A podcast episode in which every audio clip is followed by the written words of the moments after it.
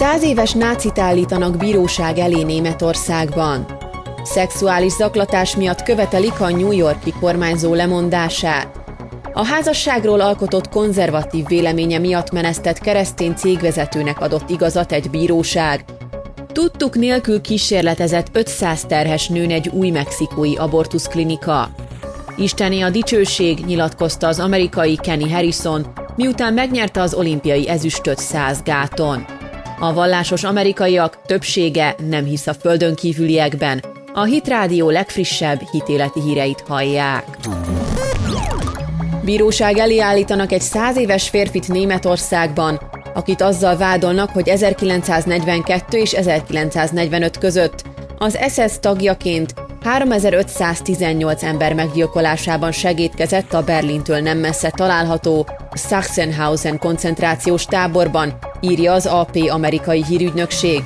A vád szerint a kivégző osztagok és az ideggáz általi gyilkosságokban vállalt szerepet a német személyiségi jogi törvényeknek megfelelően a férfi nevét nem hozták nyilvánosságra, az egészségügyi állapotát pedig kielégítőnek találták ahhoz, hogy törvényszék elé állítsák. A férfi annó 21 évesen került a táborba, és egész serdülő korában náci nevelésben részesült. Pere októberben kezdődik, kora miatt a tárgyalások pedig rövidebbek lesznek. A sértettek, így vélhetően a tábor túlélői, az egyik ügyvéd elmondása szerint ugyanolyan idősek, mint a vádlott, és arra számítanak, hogy igazságot fog szolgáltatni a bíróság. A Sachsenhausen munkatáborban mintegy 200 ezer embert, köztük politikai ellenségeket, hadifoglyokat és üldözött kisebbségeket börtönöztek be 36 és 45 között. Tízezrek vesztették életüket az éhezés, betegségek, kényszermunka és a kivégzések következtében. Németország 2011 óta küldi igazságszolgáltatás elé az egykori koncentrációs tábori őröket, vagy azokat, akik részt vettek a zsidók meggyilkolásában a második világháború alatt. Demokrata párti politikusok is Andrew Cuomo New Yorki kormányzó lemondását követelték kedden, miután New York állam főügyésze bejelentette, hogy hónapok óta tartó vizsgálataik igazolták a politikus elleni vádakat a szexuális zaklatásokról, írja az MTI. Letisa James főügyész az általa vezetett független vizsgálat részleteit ismertetve közölte, a kormányzó több nőt is szexuálisan zaklatott, köztük olyanokat, akik a politikus irodájában dolgoztak. A vizsgálat azt is megállapította, hogy Andrew Cuomo és támogatói bosszút álltak az egyik korábbi alkalmazotton, aki vádakkal állt elő. A kormányzó és csapata lépéseket tett annak érdekében, hogy megtoroljanak legalább egy volt alkalmazottat, amiért elmondta történetét. A független vizsgálat arra a következtetésre jutott, hogy Cuomo kormányzó szexuálisan zaklatott több nőt, és ezzel megsértette a szövetségi és a tagállami törvényeket egyaránt, fogalmazott a főügyész. Hozzátette, a zaklatási vádak mellett Cuomót felelősség terheli az ellenséges és mérgező munkahelyi légkörért is. A főügyész tájékoztatása szerint a vizsgálatot végző ügyvédek 179 emberrel beszéltek, köztük 11 panaszossal. Az ügyvédek 74 ezer bizonyítékot vizsgáltak meg, köztük dokumentumokat, e-maileket, hangfájlokat és fotókat.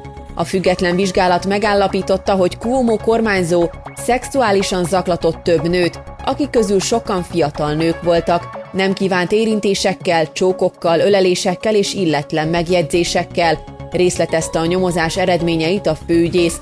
A New Yorki kormányzót az éveleje óta több nő is megvádolta azzal, hogy szexuális tartalmú megjegyzéseket tett nekik, vagy illetlenül érintette meg őket. A kormányzó a kezetektől tagadta az ellene felhozott vádakat, de korábban elnézést kért, ha akaratlanul kellemetlen helyzetbe hozott néhány nőt.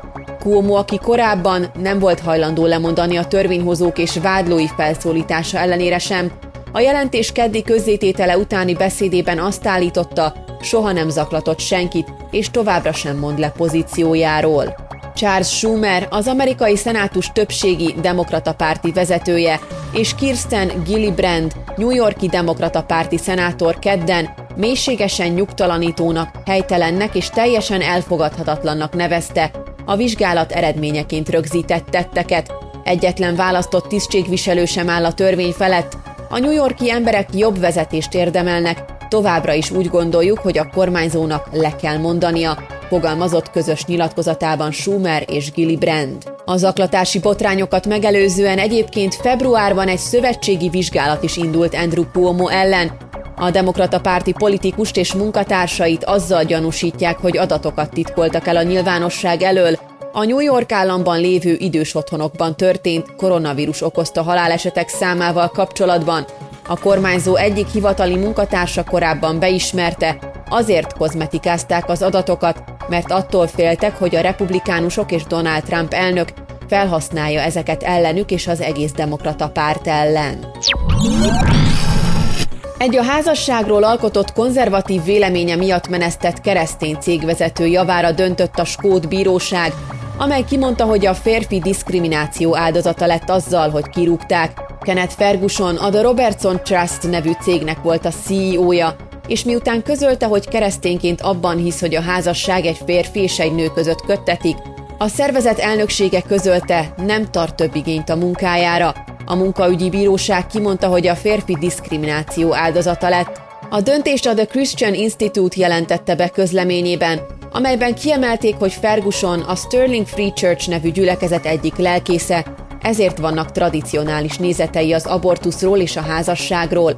A cégvezetőség két tagja mondta nekem, hogy Sónig McPherson, elnökségi tag szinte megőrült, amikor hallotta véleményemről, és annyira mérges volt, hogy szinte beszélni se tudott. A cégünk tulajdonában lévő konferencia központot egyébként ki akarta bérelni a gyülekezetünk, McPherson pedig azt mondta, hogy bárki másnak kiadják a központot, csak a mi gyülekezetünknek nem, mert nem támogatjuk a melegházasságot, mesélte Ferguson. A bírósági döntés kiemelte, hogy a törvény megvédi azokat a személyeket, akik nem hisznek a melegházasságban, és jogukban áll véleményüket kifejezni. A bíróság arról még nem döntött, hogy pontosan mekkora kártérítést kell majd a cégnek fizetnie a volt CEO-nak.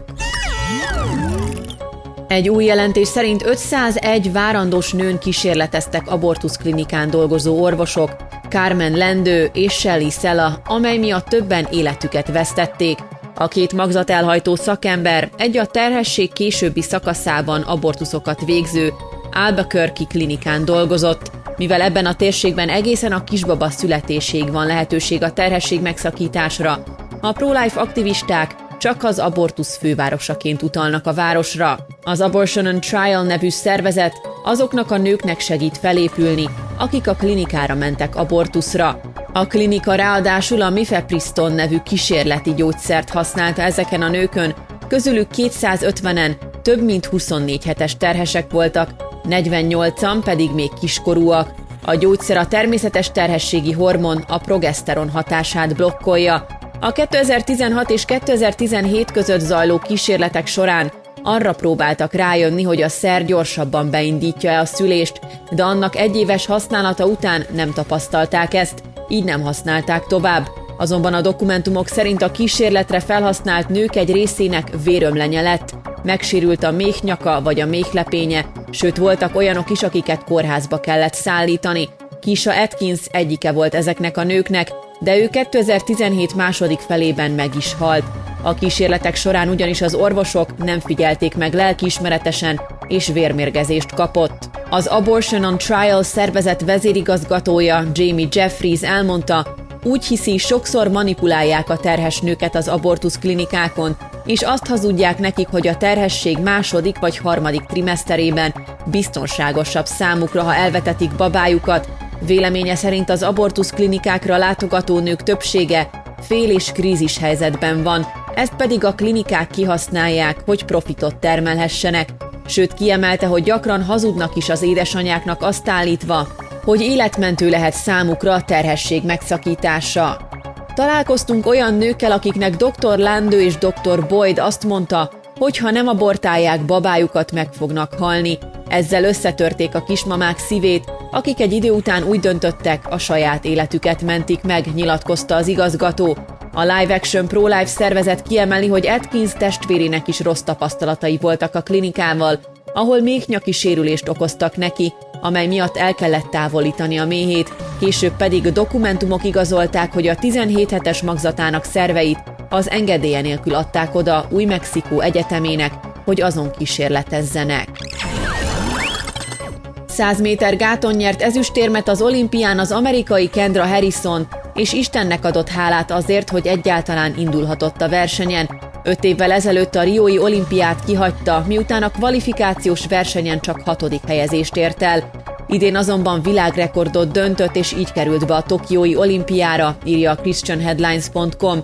A távot 12,52 másodperc alatt futotta a Puerto Ricói Jasmine Camacho Queen mögött. Tanultam a hibáimból, de minden dicsőség Istené azért, hogy az első olimpiámon felkerültem a dobogóra, és képviselhetem az országomat. Fantasztikus, hogy megnyerhettem az ezüstérmet, nyilatkozta az NBC-nek a verseny után. Harrisonnak tíz testvére van, azonban őt örökbe fogadták, ráadásul szívzöreje is volt kiskorában, amely megnehezítette számára a sportolást.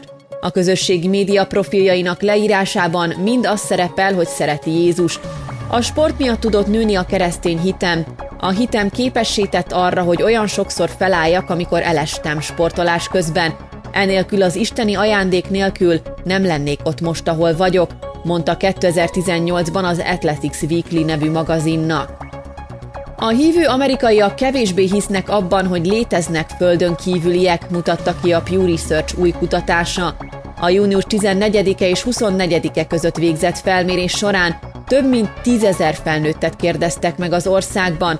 A protestánsok 51%-a kiemelte, hogy hisz az ufókban, amely közel állt a vallástalanok 65%-ához, akik szintén ezt vallják. A fehér, nem evangéliumi hátterű protestánsok 65%-a a fekete protestánsok 55%-a és a katolikusok 67%-a szintén így gondolkodik, azonban a fehér evangéliumi hívők többsége 58%-a nem ezt vallja. A jelentés szerint az ateisták és az agnosztikusok 85%-a vallotta azt, hogy léteznek intelligens lények az űrben, a statisztikák szerint azonban kevesen hisznek abban, hogy az égi jelenségek ezt meg is erősítik. A Pew Research szerint egy személy ezzel kapcsolatos véleményét mélyen befolyásolta az, hogy az illető rendszeresen jár egy gyülekezetbe vagy sem. Azok ugyanis, akik csak nagyon ritkán vagy soha nem vettek részt Isten tiszteleteken, nagyobb valószínűséggel hittek abban, hogy nem csak az emberiség az egyetlen intelligens faj a galaxisban. A gyülekezetbe gyakran járóknak csak 44%-a vallotta ugyanezt. A kutatás összefoglalja, hogy azok, akik mélyen vallásosak, Rendszeresen imádkoznak és hallgatnak prédikációt, kevésbé hisznek az űrlények létezésében.